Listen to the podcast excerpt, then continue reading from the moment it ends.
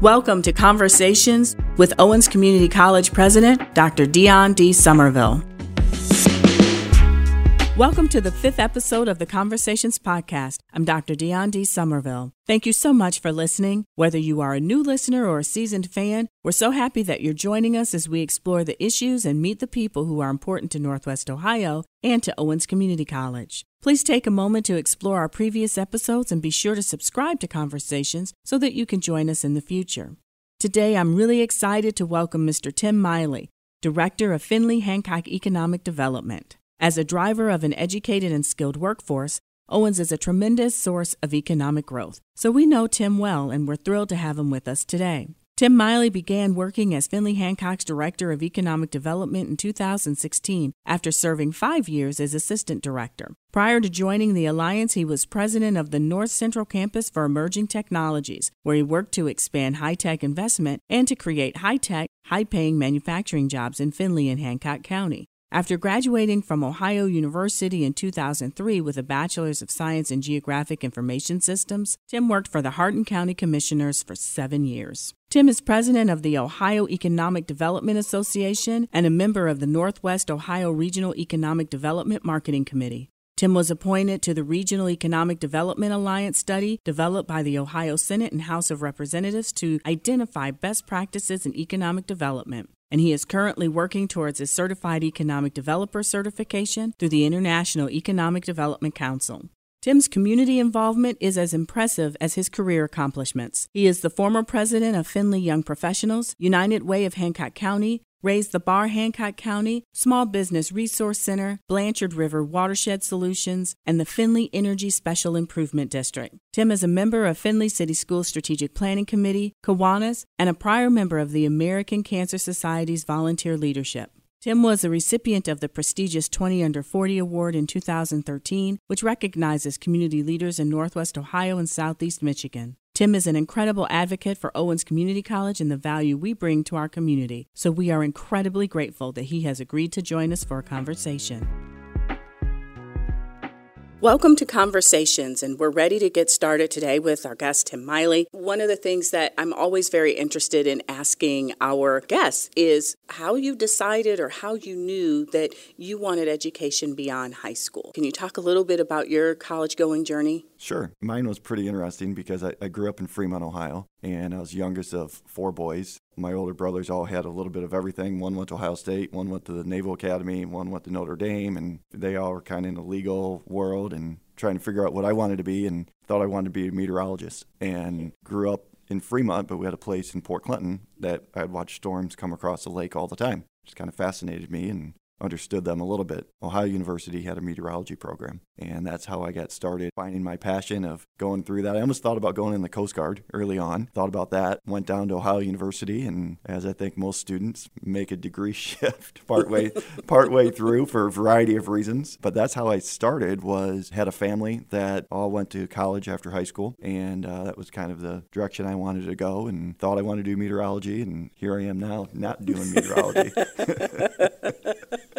well, that's pretty interesting because you're right. I forget the statistic, but most college students change their major yeah. not once, but several times throughout their college career as they grow and explore and discover new things. Yeah, and really for me, it was a couple things. I ended up getting my degree in geographic information systems at Ohio University, and meteorology was in the geography department. And I got exposed to some of the GIS stuff and really liked it. And then as I was talking to some of my teachers, found out that in meteorology there was kind of a two path way, and, and, neither of them I was really interested in. Was one you could be a journalist, and I didn't really want to do go to a small market and start that path. And the other one was computer programming, but that really wasn't the route that I wanted to go either. So I did continue for all four years to forecast, and I continued to take meteorology classes, but I decided to, to go the GIS route instead. I would imagine that GIS really does give you a special kind of insight into your work in economic development. How have you found that they've kind of played on each other? That's really kind of how I got into it. When I came out, I started working in county government in Hardin County in 2004. And I was really their GIS coordinator, but it was mainly focused on tax map, some of the traditional geographic information system. And I knew enough from college that the tools were much more powerful than what the job description was. And so I started asking the commissioners, can we do this? Can we do that? Looking at all kinds of analysis. We started using it for watershed analysis, business analysis, and schools, and working through all these different pieces. Then kind of turned it into a half GIS coordinator and half economic development position in Hardin County. And uh, we had some success down there with a couple projects. And I was living in Findlay at the whole time while I was working in Hardin County, commuting down there. But the GIS degree is really what opened my eyes. I'd never heard of economic development prior to taking the job in, in Hardin County. I grew up in Fremont and I'm sure we had an economic development office in the 90s in Fremont, but was never exposed to it. So just kind of blended in, as you said, they played off of each other and organically grew into what it is now. That's pretty amazing. And I think it's a wonderful example of how education beyond high school kind of helps serve as a catalyst for what it is you want to do next.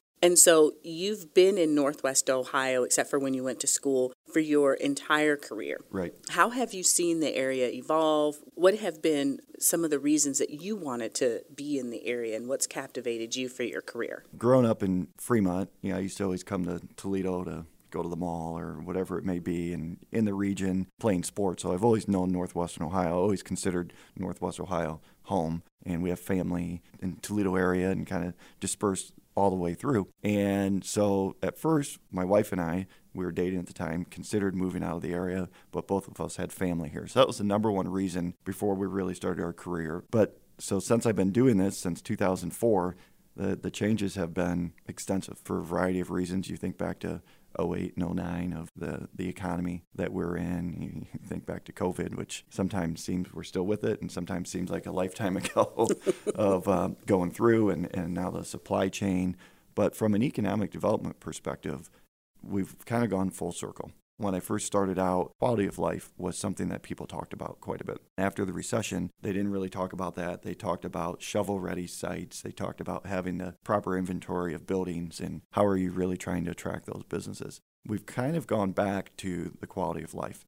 One of the things in Findlay we talk about and in the region because we don't have everything in Findlay, so you can still come up here and go to a Mud Hens game or get to Cedar Point or get to Columbus, Detroit, whatever you need to do. But the employees have shifted a lot, which I'm sure you've experienced in education as well, where work from home is a major component, and people are really picking their communities and then finding the job because everybody has open jobs right now. You can kind of go work anywhere. And so that's been some of the bigger shifts, which has changed my role from a traditional, when people think of economic development, they think about industrial development and logistics and distribution. And we focus a lot on the community now and those amenities like our Performing Arts Center that we have in our downtown and education and the health system. And so I spend a growing amount of time on community development where it meets economic development. And that's been some of the biggest changes that I've seen.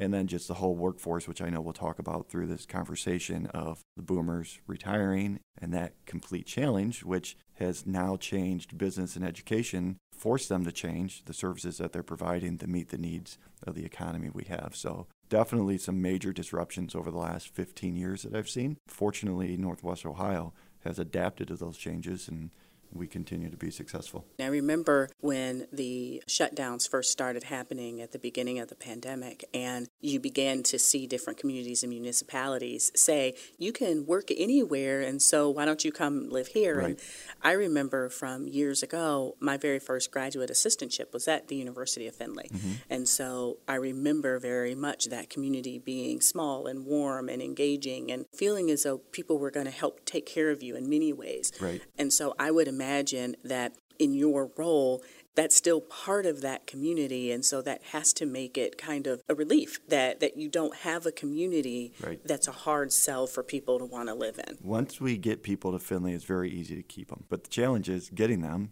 and then also them knowing about Northwestern Ohio, knowing about Findlay, because uh, we're competing against larger cities and we're just not always showing up on the map. So we spend a lot of time with the marketing aspect of that. And so you talked a little bit about what site selectors and different folks may be looking for and how that's changed. How have the companies changed? What are they looking for now that may have been different when you first started in economic the, development? The time frame is compressed dramatically. It used to be companies would have a longer term when they're trying to site the next facility, whatever it may be. We get leads from JobsOhio, no fault of JobsOhio, and they're due back in four to five days.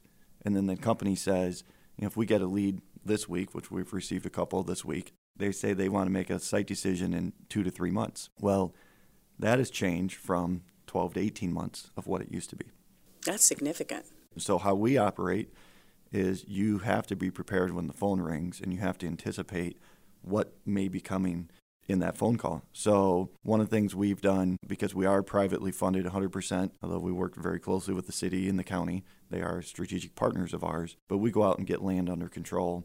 We do ALTA surveys, we do the title work, we do uh, civil engineering, geotechnical, and we have the land actually under option price as well. So, when the phone rings, we say, yeah, we can address your workforce, all the traditional, but we have a site that is prepared and so we can accelerate that time frame for them because uh, you may have heard everybody says site selectors or site eliminators, which is true. They start with a big funnel and they work their way down. And so our goal is to stay on the hook as long as we can until we can find out who the company is and have them come to Findlay. And when we do that, we welcome them with everybody on our team. So the city, the county, we have our own attorneys there, our own civil engineering firm there, we have regional planning there. Uh, we partner with Wood County for commercial building inspection, work with them if we need earth movers, and we'll sit in our boardroom with 25 people. Anybody who touches that project, even before they make a site decision, we want them to feel confident that they can build their facility on time, on budget, have a profitable company, and we'll support them. So that's where we spend a lot of our time and energy. We're seeing more leads than ever right now because of COVID with a lot of reshoring activities that are coming back. We had a meeting yesterday. I heard that energy in Germany now is 50 cents per kilowatt hour. Put that in perspective, you know, a couple years ago here it was 5 cents per kilowatt hour and we're up to 12 cents per kilowatt hour here so we're continuing to see energy costs go up and we're seeing opportunities in the automotive world with electrification of the vehicle and autonomous vehicles where they need to come back and Northwest Ohio is positioned right between Honda in Marysville and Detroit which is why we have so many automotive companies. But we're, we're at this generational opportunity right now to attract these companies because the supply chain that will affect them and support them for the next 30 years in many cases doesn't exist right now. So just a whole lot going on. But the site selectors expect you to have your act together. They expect you to tell it how it is. you know, don't don't don't give them any fluff because they'll they'll read right through it. And if you don't know the answer, you tell them, "Hey, I'll get back to you and work through that because they're on a fact finding mission. So that, that's where we spend our time and energy on the attraction side of things. That's really a lot that goes into that before you even see one company affirmatively decide that they want to be in the area. There's a lot there, that you put into it in advance. There are RL Carriers who is under construction in Findlay right now. They purchased 110 acres and actually they're your neighbors at, yes. in Findlay, just to the west of you. I don't know if you've been down and see the dirt turning yet. They just started. um, sorry if there's some dust on campus in Findlay right now. it's all for progress. It is. We started working with them three years ago, and they just broke ground two weeks ago. So that is an example of more of a traditional model, not the accelerated model that you see. We had a company a few years ago it was a, uh, joint venture between a Japanese and a Swedish company. Now they're a German company. They switched it around quite a bit. But the day that we assigned our rights to the land, the next day they literally broke ground. So in some cases they go very fast. Now they're supplying Ford and making brakes for autonomous vehicles. So everyone's different. It's a roller coaster. Can't ever get too excited or, or too down and keep working. I know a lot of our conversations, you've mentioned a lot of the manufacturing that we do in the mm-hmm. area. And that's kind of been uh, our sweet spot because of the auto industry and other kinds of manufacturing, robotics, things of that nature. Right. But that doesn't tell the whole story of kind of the economic picture of the area. And so what are some other industries that are either prominent in the area or you think that there's increasing opportunity for in the area? Statistically, manufacturing, if you look county by county, and we kind of follow that, manufacturing generally is like 20 to 25 percent of the economy. So everybody thinks manufacturing, which are critical because they support so many other components of the economy. But a lot of people forget about the service industry, restaurants and, and retail. When we had COVID happen, the hotels, for example, they employ thousands of people. Just in Findlay, they They probably employ 1,000 people or more. And you forget about that sector of the economy, anything on the service industry. So the growing areas that we continue to see, you're going to continue to see uh, logistics and distribution grow just due to our location along I-75 in northwestern Ohio. So location plays a factor in that, but our purchasing habits are making it go even much faster. So everybody pulls out their phone to go on Amazon to, to buy anything because it shows up the next day and it's extremely convenient of working through that process. And COVID, if you take a look at the retail sales on e commerce, it's just gone up straight up since COVID happened. And that's changed habits. And so we're going to continue to see that because we don't have the infrastructure in place between just pure physical space for distribution and then the trucking of working through. So that area is without a doubt going to continue to grow. I do think manufacturing is going to continue to grow, but the question is about jobs because everybody's looking to automate now. And they're looking to automate for a simple reason is they can't find the people that they need. So you think about food processing, the packaging of the food at the end of the line used to be done by employees. People are looking to automate that, which was kind of the high end of the headcount where people were working through with that component. You're starting to see more cobots and robots in facilities, and which is why the, the center is going to be fantastic if what we're working on. So you're you're seeing these shifts, and with the new technology coming in related to robotics and automation, electrification, as I mentioned. So when, when we look at attraction of companies, we focus on retention. It's very difficult to replace a company. And in general, in almost any community, 85% of new jobs come from your existing companies, just regular growth. And so we focus on keeping the ones we have, and attraction is competitive. So we got to make sure we have a competitive advantage of what we're going after and understand it. So that's where the automotive industry would primarily come in. So, some growing areas, some areas we need to continue to support with the retail and service because they make up such a large area. And we continue to see things like call centers that support opportunities like that. And probably the area that has the largest need in terms of workforce right now is medical. Blanchard Valley Health System in Findlay, for example, has hundreds of open positions. And so you take a look at the growing need for medical services because of an aging economy. You take a look at the number of people getting out of nursing, for example, because of stresses that occurred during COVID and the changes in healthcare. You know, the, the e visits that you see now and everything going on. And if you don't have a healthy health system, it's hard to attract companies and be a strong community. So, those are the areas that I see that are needed, mm-hmm. and, and not just in Findlay, but uh, really across the region. Well, and Blanchard Valley has been such a good partner with Owens, and we recently had conversations around exactly what you're talking about about how can we work together even more to get more health professionals in the area because yep. we, you know, of course, have the start to finish program down at the Owens Findlay campus, but how do we work together to increase the volume even more and to work with them to attract more um, new grad to and, their facilities? And another area that I know Owens has a strong focus in is law enforcement. Mm-hmm. And everybody is struggling with law enforcement to get people in. In Findlay, I just saw in the paper today the sheriff's office is raising wages for their corrections officers, just trying to get people in there. And obviously, we've seen a whole shift on law enforcement and over the past five years. And so there's some areas that are a challenge related to workforce that I would never really would have thought about in economic development. I never really used to worry about did we have enough police officers because we did. well, and it was they were industries that in many ways almost seemed like they took care of themselves. Correct.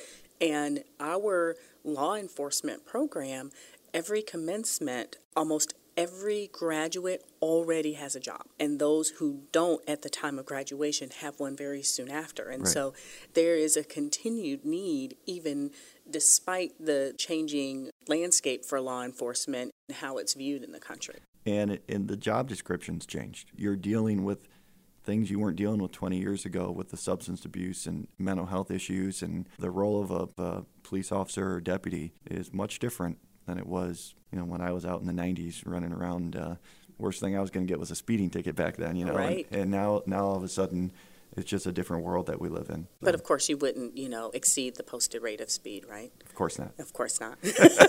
not with a bunch of attorneys in my family and a judge. I don't want to go before her. that would be tough. Well, you had alluded to in your comments earlier the Innovation Hub, the Center Yes. for Advanced Manufacturing and Logistics. And we signed our MOU back in November, and you were an incredibly integral part of that, not only in the center itself, but really helping area businesses and industry understand what that center can do, what it will mean for us. Can you talk a little about how, once it's fully operational, what that will mean for economic development in Findlay and Hancock County? This is easy because I talk about this almost every day. and we appreciate yeah, that. I'm, I'm so excited about um, what uh, Owens and BGSU and the University of Findlay have come together because you really it doesn't exist anywhere else. And you know, people ask me the same question you've asked What does it mean? And what I point out is go back to how it started, and when we had the education community, who between a, a two-year, four-year private, and four-year public, saying, how do we meet the needs of business and what are the needs of business? Not even saying we know what they are. And as you know, right before you came on as president, we went on a little bit of a road show. I had Dr. Rogers out with me, and our first stop was Honda. And because they are going to see the most significant changes, and they have so many tier one suppliers in northwestern Ohio. So we went down with Honda and met with their head of electrification globally and said, What could education do for you that maybe they're not doing right now? And we heard some things from them. And then we met with companies like Whirlpool and Vail Group, and we met with logistics companies like McLean and Ohio Logistics and Garner. And we really tried to hit different segments of the manufacturing economy. We took a look at international companies, plastics, appliances, automotive. They were Werk-Brau, who's in Findlay. Most people don't know them, but they're a global supplier of excavating buckets. So next time you see a tractor digging, you'll see a WB probably on the bucket. They supply globally, but they have hundreds of welders in Findlay. So we had all these different companies. What came out loud and clear was they embraced the potential idea of this center coming in, which was great. And they all said, How do we participate? And how they participated then was ideas. And we were talking about automation, which we were just talking about. My vision is that Owens doesn't get a call after the company makes the investment. And they say, Hey, can you train our people? We've invested in this. We've already designed the system. Come train us. I want the center with three schools sitting down in a room like this with the companies and you helping determine what is the best technology? What are the robotics? How do we design a system that can package those cookies when they come off the line? How do we use your students and your staff to work through that? And there's so many different opportunities. I also view it as an opportunity to attract companies. When we're looking at a cathode manufacturer from South Korea, which is, is a true project, $4.5 billion capital investment, uh, we had the center represented in the room when we're trying to attract the company. And they were shocked that they would be just to the north of Owens campus in Findlay, that they would have a resource like that and early on in helping them. So the sky's kind of the limit. You know, we're always explain to everybody we're early on, and we've got some companies. We've got a Japanese company that's kind of been working with the center to feel its way through and, and work on some robotics pieces right now. And so we'll work our way and, you know, kind of baby steps as we go. But we got to keep getting out there to talk about it because we need resources for it too. And the state, thankfully, has invested. When we had the, the signing, we had the chancellor there, we had Director Mihalik there, we had Representative Cross, and Senator McColley couldn't make it. But our representatives and uh, leaders in Columbus recognize that this is unique and it takes leadership from the schools. And thank you to you and your peers to recognize that if you work together, uh, we can do some amazing things for our economy, and you guys will be an integral part of it. So uh, that, that's why I talk about it all the time and feel proud that we talk about this Findlay formula. It's just about bringing people together and the fact that we can bring these schools together to partner with industry and everybody listening to each other without any blinders on is what really makes this uh, a unique opportunity. We're excited about the center, and you talked about how the timeline has been accelerated for many projects and companies when they want to locate in the area, and and I think that that really aligns with what our goals are for the Center for Advanced Manufacturing and Logistics. That we want to work together in alignment with different businesses and industry so that we can bring our expertise, but also hear from the ground floor how we can be more helpful together than someone saying, okay, this is what we believe now, you know, kind of throw it over the fence saying, will you now train? And so, if we're able to come together, I think we end up with a more robust and, product. And we have a we have a company in Findlay called Hamlet Protein. They're a Danish company, mm-hmm. and they take soy meal grown in in the region, and then they, they put it through a treatment and it becomes a food supplement for like piglets. Picture if you're going to a gym and you want a, you know, a protein shake. It's kind of the protein shake for newborn animals. They operate a large facility and they have two operators for the whole facility that run the whole plant. You don't see anybody. They think they can eliminate those two operators. And because they want to have machinery and equipment that is taking thousands of measurements through their manufacturing process that will adjust the controls so if it gets a little too hot, a little too cold, through all their characteristics that they would measure, right now they have operators kind of viewing that and then they tweak it. They think they have a better quality product.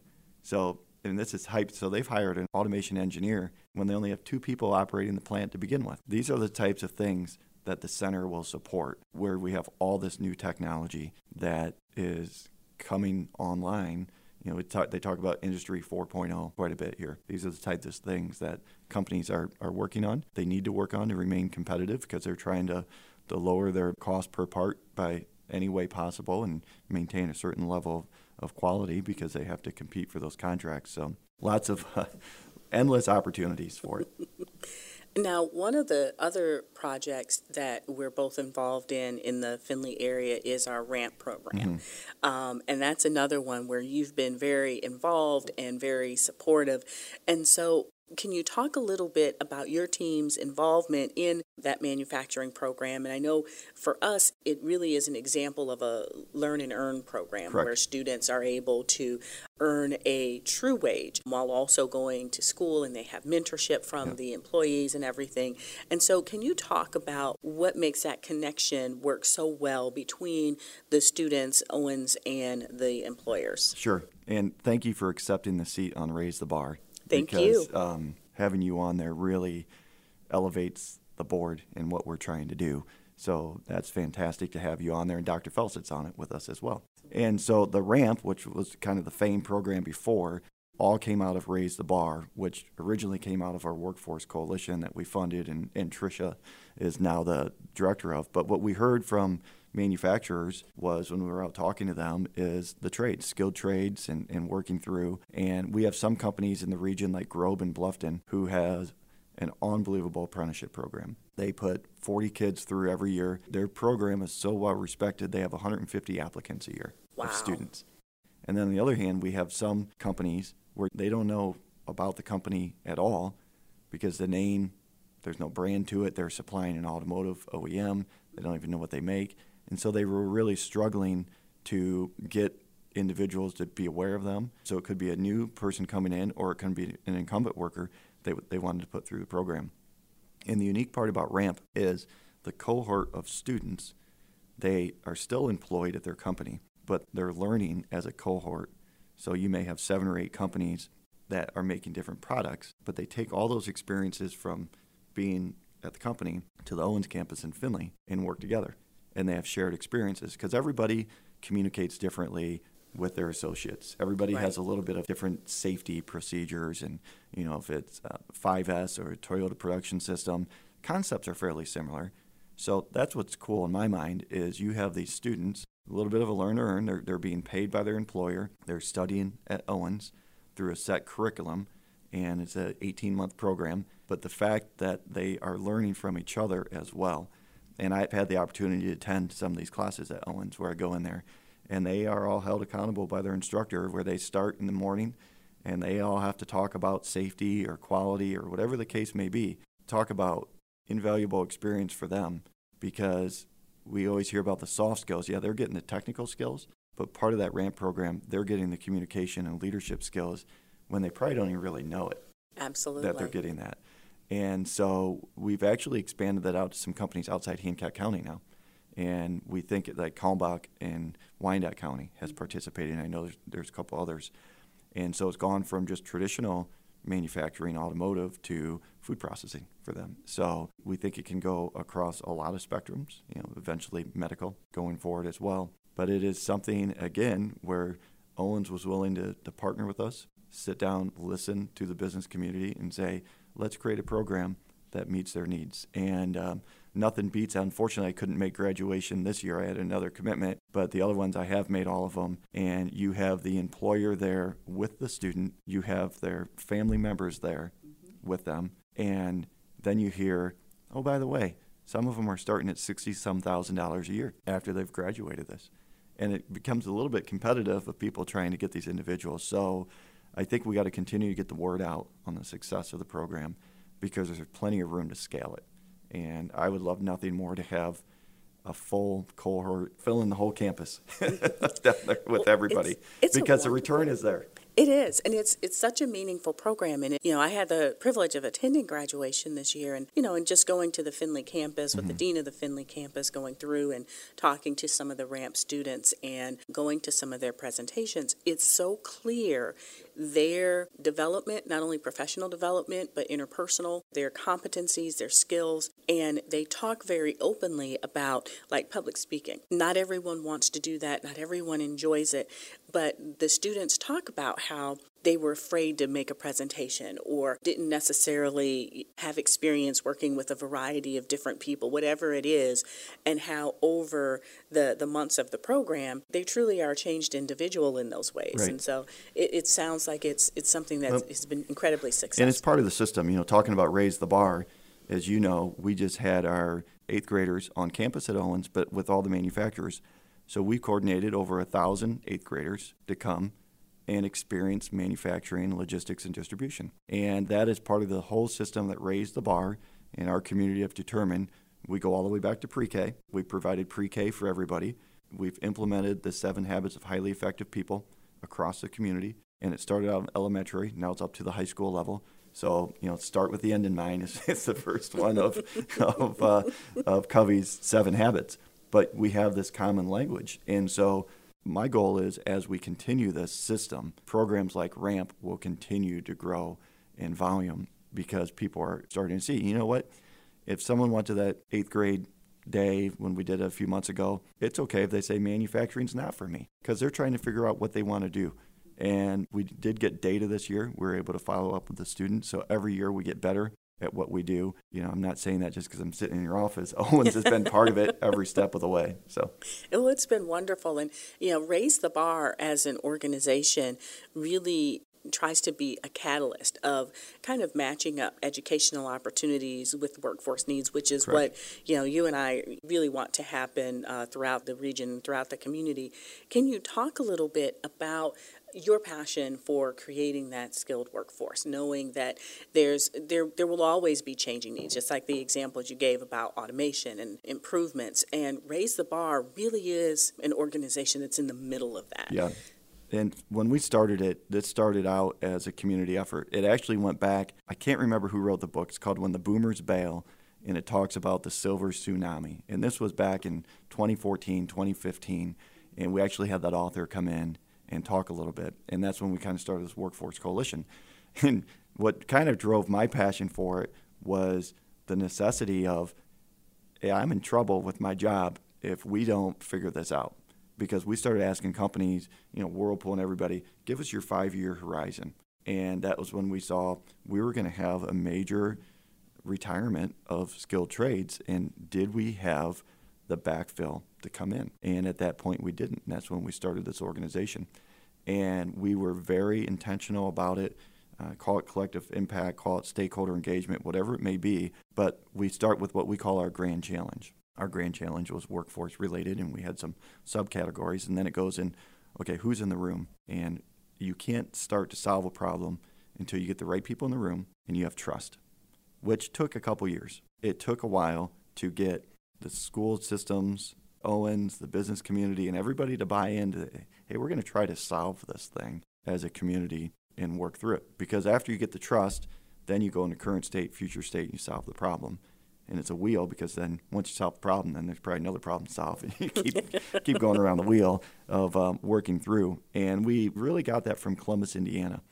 And they have Cummins Engine headquartered in Columbus, Indiana. And they have some education programs over there as well. They have a large Japanese population like we do. They have a flooding problem like we do. the demographics are eerily similar. And the radio station, Findlay Publishing, owns a radio station in Columbus, Indiana. That's what started it all. Dave Glass, who works for Findlay Publishing, heads up our radio division, said, You guys got to get over there and see this, what they're doing with workforce. And when we started to see the gains that they were having, the light bulb just went off, said, We need to do this. That's where Raise the Bar started. And Raise the Bar started as a partnership between economic development, the city, the county, United Way and Community Foundation. We all did a commitment of money, all over $100,000, and we said, We're going to fund this thing and Lori Zadonic originally came in as, as the director. And so we had the original board members. Then we all started working together and cross sectors, and workforce kind of became our lives for quite some time.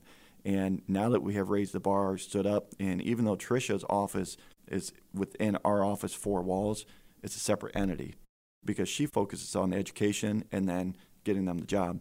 When I think of workforce now, even though I'm on Raise the Bar board and work so closely with her, from an economic development standpoint, we spend a lot of time trying to just get more housing because education alone can't solve the shortage of numbers between if you're going to grow an economy and you have the regular churn and you have retirements, uh, as much as you'd like to, you can't pump out enough graduates to meet the needs.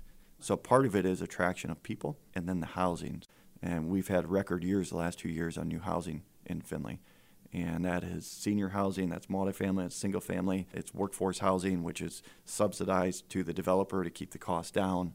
Uh, actually, there's some out by uh, Owens that we just put in out by Tall Timbers Industrial Park. There's a whole area. So we talk about, I work in six areas. Workforce is one of the six that I definitely spend more than one sixth of my time on workforce. So, but passion's a good word. In, anything, in, in education and economic development, if, if you don't love what you're doing, you probably shouldn't be doing it. Absolutely.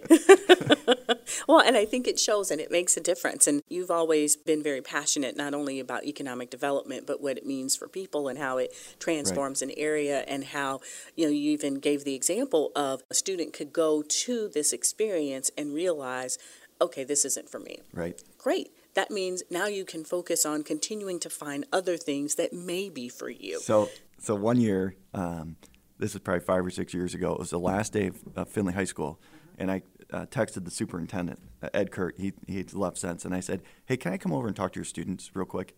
And he said, "Sure. Uh, we'll we'll put them in the auditorium. I only want to talk to the seniors." So I go in there, their last day. So you imagine the focus is not there, and here comes this guy at this time in his mid 30s, going to come talk to them. And so I said, look, if you're going to college, great, there's jobs afterwards. If you don't know if you're going to school, there's jobs here. If you're going to Owens, great. But I kind of laid out the path.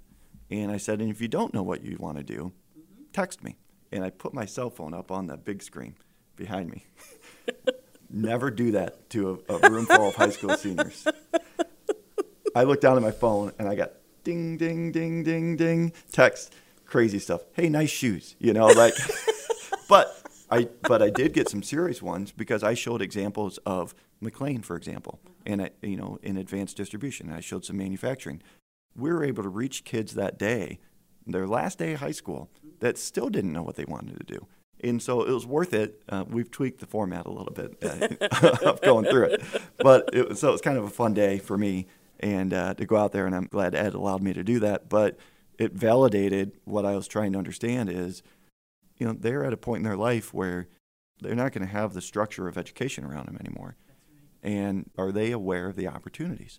And so we've built that in to raise the bar now. And um, Tricia does a much better job than I do at it. and I'm glad she can handle kinda, it. You kind of helped set an example. Yeah, yeah. But, but it, it is. We have to continually talk to our youth about what do they want to do and explain to them the opportunities that they have because they have plenty of opportunities if they want to stick around in northwestern Ohio. But it's just hard for them to, to uh, know what they are. It is, and I really believe that there's so many different options that are available to students. And we talked about the Innovation Hub a little bit ago, but the great thing about Owens and University of Findlay and Bowling Green is that we're all very different institutions. Correct. And so there are certain things where students may find a pathway through Owens to one of the two. They may want something that's more short term in nature. They may want more of a quintessential residential experience. And so to have all of those options within a stone's throw right. is, is I think, a huge advantage for students. And you also talked about how when they're still in high school, there's that structure around to where they're reachable. Right. But in some of your earlier comments, you talked about the employees and how do we get people who are already in the workforce or looking to come back. And that's a whole different kind of ball game because we kind of experience it with our adult students, Yep. knowing that there are lots of students throughout our region who or potential students who may not have any higher ed experience or have some and for whatever reason stopped out. And so have you found a magic formula or successes or things that work to get to engage already working adults? So it comes from the culture within the company. Mm-hmm. And in fact, Tricia and I were talking about this yesterday. There, for incumbent worker training, companies almost across the board will say they will invest in their employees. But do all of them proactively offer that, or do they wait for the employee to say, hey, I would like to take some additional classes? And you quickly find out which companies do it which way, who take it serious. And I'm sure you could look who's using your facilities and know which companies take it serious or not of what that return on investment is because the companies are under so much pressure right now to get a part out the door that it's hard for them to prioritize taking someone away for a few hours and getting them some training. But the return is so significant if you can get through that. And so we continue to talk to companies to remind them if you're going to say you will invest in your employees, there are some best practices and how do you communicate that to your employees because some employee may be reluctant to say, "Hey, I want to take some time, 2 hours less of work to go out to Owens and take some training classes because they may not know how that's going to be perceived from the employer. And so it really comes down to the employer because from what we've seen through RAMP or anything else, that anybody who's getting that training really enjoys it. And the other thing is, we're seeing employees that want to get up the ladder faster. We had our Economic Development Council meeting yesterday, and the example came up. There used to be a position of engineer, and now one company changed it from engineer one, two, three, and four, even though it's really the same thing. So the person thinks, oh, I just went from engineering one, engineering two, because there's this grass is greener on the other side. We're seeing employees jump for pennies on the dollar. In long term, they really lose the opportunity because they could grow with the company. And so there's a lot of pressures right now on the employers. But the ones that put in their culture that are going to invest the time and energy into their employees to get that incumbent worker training are the most successful ones that we see. I think it speaks highly to what we're trying to do together in terms of helping people reach their potential Right. and to understand the value of the area. I mean, most Owens students stay within the area, the vast majority. And so it's really important for us to be able to engage in these that, that really help people feel fulfilled Right. where they're currently living. There's no doubt. I think we are talking about this right before we officially went on that are lifers in northwestern Ohio. And for a variety of reasons, it's, it is a nice place to live. You have family here, you got all these ties to it. So, no surprise that your students study here and then uh, are in the economy here. Absolutely. So I know this has to be a point of pride for you, is that Findlay was once again named um, top micropolitan in the United States eight years in a row. Correct. So tell us about what this recognition means to our community. And you've had a huge role in it achieving this distinction for as long as it has. So can you talk a little bit yeah, about that it is well? a point of pride. Some people say, well, how much did you pay to get it for eight years in a row? Zero. Just a lot of work. It is not an award that is subjective, it is objective. And so a micropolitan, most people think of a metro area. A micropolitan area is basically communities that are like Findlay size across the U.S. without getting into details. There's about 500 or so. I think there's 500. What the measures are are how many projects do you have that hire, I think it's 20 or more people, 20,000 square feet or more, or a million dollars or more in capital investment. So it's hiring people, construction, or machinery and equipment. And so if you have a project that qualifies, it doesn't matter if it's a, a $200 million project or a $1.5 million project, that's, that's one project. Mm-hmm. And so we work with our employers, compile those at the end of the year. And in some cases, uh, we are very involved in those projects. Some cases, JobsOhio is involved. In some cases, a company will just kind of do their, their own thing. But what that demonstrates is the type of companies that we have in Findlay that continue to invest. You think about like Whirlpool and Ball, you know, they're always qualifying for projects. But then we have new companies like Valfilm, which is now Val Group, that bought the old Dow Chemical facility of what they're doing and their new technology. So on average, we have about 20 projects a year. And fortunately, that has made us the number one. And it becomes a very valuable marketing tool for us because we get some earned media nationally, and people now starting to understand why companies reinvest in Findlay. And we talk about workforce, and I always do point out to companies though, if we couldn't meet the needs of our economy, we wouldn't win this award. Companies would stop investing. Companies would stop coming because not only do we have the retention, we have a lot of attraction wins over the last 10 years. A lot of attraction wins. And so there's something about our community that they feel comfortable continuing to invest in. And it's a wide variety of things, but it, it is how do we make their investment easy and how do we eliminate risk? And we do that by what we were talking about earlier, bringing everybody in the room and saying, here's who's doing this, here's how it's going to work, the timing of going through. And when you're able to do that, we, we don't always agree, but we keep that behind closed doors with, with everybody. And, you know, we respect each other. We check our egos at the door, and away we go. I always say the year we're not going to win is when we're a metropolitan. We're not a micropolitan anymore. so, so we're actually teetering on that. I would suspect, uh, well, the next census isn't for 10 more years, but that we will no longer be a micropolitan because once your population exceeds 50,000, you are no longer a micropolitan. And we're pretty close to it now. And the other thing that people don't realize is there's 25,000 people who drive in to Findlay every day to work from outside the county. So our daytime population is much larger than what the demographics would suggest. Which is part of what adds to the vibrance of the city of the downtown area. Correct. Absolutely. Now, one of the things that you had mentioned, uh, one of Owens' neighbors in Amazon, mm-hmm and how the pandemic really accelerated online buying and consumer habits. But that's another success story for you and for Findlay Hancock Economic Development. Can you talk about that experience? And I was thrilled you had invited me for a tour of mm-hmm. the um, of the center, which is absolutely fascinating. And I think another example right. of how automation goes into so much of what different companies do that you may not even think of as automation. Right. but can you talk a little bit about yeah. that Amazon fulfillment center in Findlay? Actually, go back to that used to be an old concrete manufacturing site. Really? That hadn't been operational since I think the late 80s. So the building itself was No, a... the whole site had been demoed. So we actually partnered with JobsOhio back in 2018 and through a spec building grant program, Robinson Logistics decided to take a risk and say, "Hey, we're going to go after this." And so the building was finished in early 2020. And we were just getting ready to go to market with this brand new spec building. And everybody knows what happens in early 2020. Mm-hmm. Everything's shut down.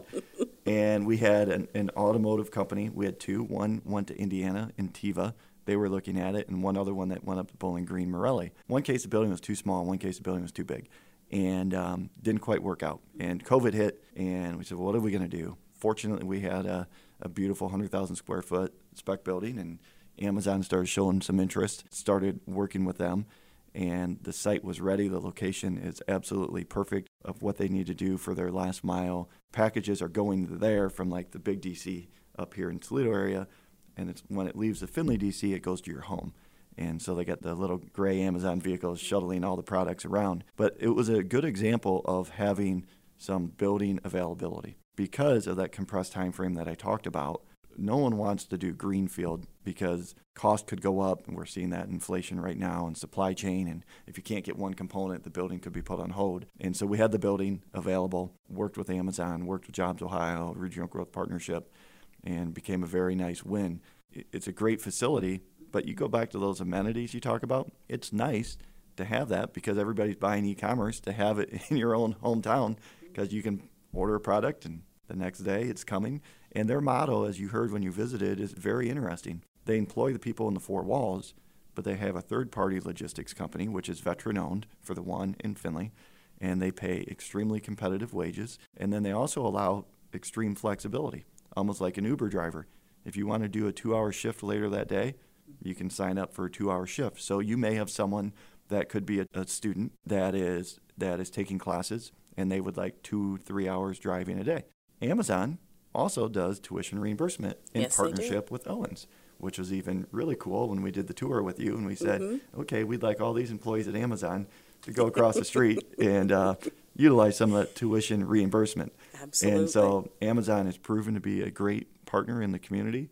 Uh, before they were even operating, we had some unfortunate circumstances with some Toys for Tots where there was some theft, and they stepped up and replenished all that before Christmas. And they've been involved in multiple charitable events already in our community. So Amazon has proven to be a good corporate partner.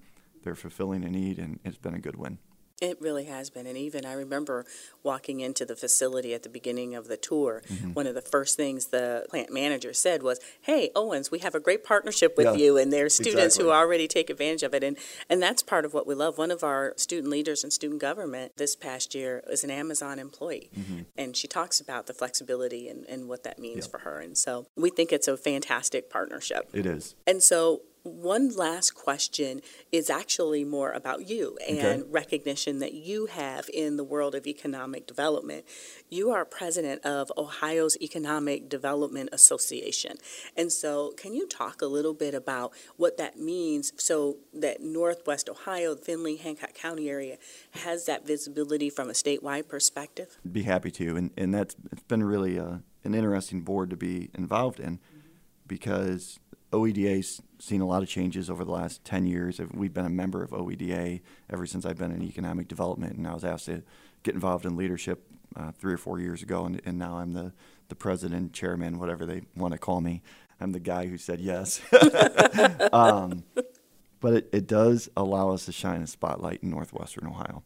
You know, you think about the big, the, the three C's, right? Columbus, Cincinnati, and Cleveland, and a lot of resources going there and a lot of attraction efforts going there. Northwestern Ohio, we don't have that city as a hub. Toledo's on the far northern edge. We're truly a region that's working together. And one of the things that I, I focus on a lot is that reminding them that we're a manufacturing economy. And manufacturing has large capital investments that are required that are competitive globally and, and domestically. So if you're running the, the Whirlpool plant in Findlay, you're competing. You got to go to Benton Harbor, Michigan, headquarters, and try to win that investment for your plant.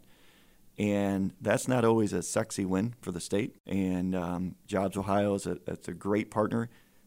I wish they would rename it Invest Ohio because they want to talk about jobs, jobs, jobs. I understand completely. We need new job creation, but we also can't forget about our manufacturing base, who they aren't really trying to create new jobs they may be trying to reduce the amount of jobs through some automation. But if we don't maintain competitive for those facilities, then you can see a facility become empty, and that is extremely difficult to fill. So we talk about uh, spec building programs on OEDA, how we can shape policy on that, because when you put up a spec building, it isn't always about trying to attract a new company. Now, in Amazon case, we did get one, but we have companies in the region that need that av- available space just for product. I was at a Ohio CEO Summit a month or so ago, and the CEO of Intel was speaking. And he said, We used to have just in, in time logistics. Now we may need just in case, meaning we may need to actually carry some inventory. Right. So uh, those are the types of policies that I try to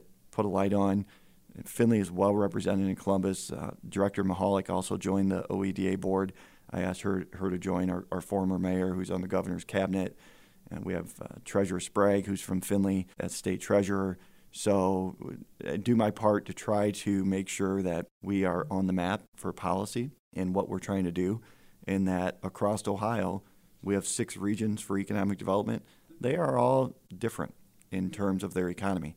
I mean, you go back down to where I went to school down in Athens in Appalachia, much different economy. The programs that need to be put in place down there to support their economy are much different than Findlay. If you go to Sandusky, they're a tourist economy. Mm-hmm. You know, they're not looking at manufacturing. They got the greatest amusement park and water parks and everything that's going on. So between OEDA and I'm also on the Ohio Department of Transportation TRAC board, which is kind of like the board of directors, representing Northwest Ohio on that. So I, I do uh, enjoy participating in those and uh, shining the light in Northwestern Ohio and, and making sure that we're well represented. Well, one of the things that really has impressed me about our conversation, and some of this I knew, but you were able to highlight so much more, is that people think of the small geographical area of Findlay, Ohio, and don't always recognize or understand the links it has not only throughout the state but literally throughout the world with some of the global companies that are there. And you are kind of at the center of how do you take that message and expand it more broadly but also with being available and you know the travels and the, the interests that you have bringing some of those best practices and examples and bringing them right back to northwest ohio and so you really serve a role in connecting in multiple different ways yeah and you know it comes down to relationships. Right before COVID, we did this thing called Small Cities, Big Futures, where we partnered with Columbus, Indiana, Benton Harbor, Lake Wawasee, Indiana, Midland, Michigan, and all communities similar size that have corporate headquarters. Cummins Engine, uh, Whirlpool, Dow Chemical. And we all got together with our mayors, with the business community and economic development director, and just shared. So uh, we'll continue to do those types of things and get out and travel and see best practices and bring the ideas that make sense back to Findlay and to the region, and hopefully take some of our ideas to other places as well. Wonderful. I appreciate the opportunity to come on and, and share a little bit about how we do business down in Findlay, I think is unique. But most importantly, the, the relationships that we have. I mean, ultimately, I'm sitting here because of the relationship between Owens and economic development in our community. That doesn't happen everywhere. So thanks for continuing to be our partner in, in supporting economic development. No, it's our absolute pleasure. And we, we consider this partnership to be truly essential to us meeting our goals and for us to meet our shared goals together. And so we appreciate the partnership and we appreciate you being our guest on our podcast today. My pleasure. Thank you.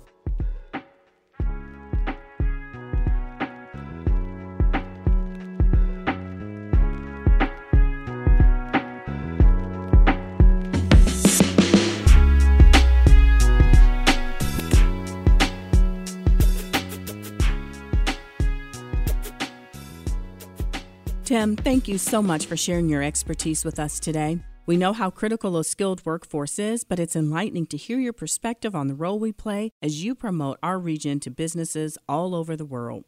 I think many of us think of economic development in terms of job creation, but you've really helped us understand that it also has a deep impact on our quality of life. One takeaway I noted is the need for us to continue evolving what we offer students here at Owens so that we're preparing them to meet the job needs of the future. As you continue to retain local businesses and help them expand, as well as bring new businesses to our area, Owens will continue to provide the skilled students needed to meet their job opportunities. Tim, we are incredibly grateful for your leadership and your partnership and for your time today. Thank you to all of our listeners. Please remember to subscribe and join us for future conversations. Next time, we'll be talking to Mr. Adam Levine, the Edward Drummond and Florence Scott Libbey President, Director, and CEO of the Toledo Museum of Art.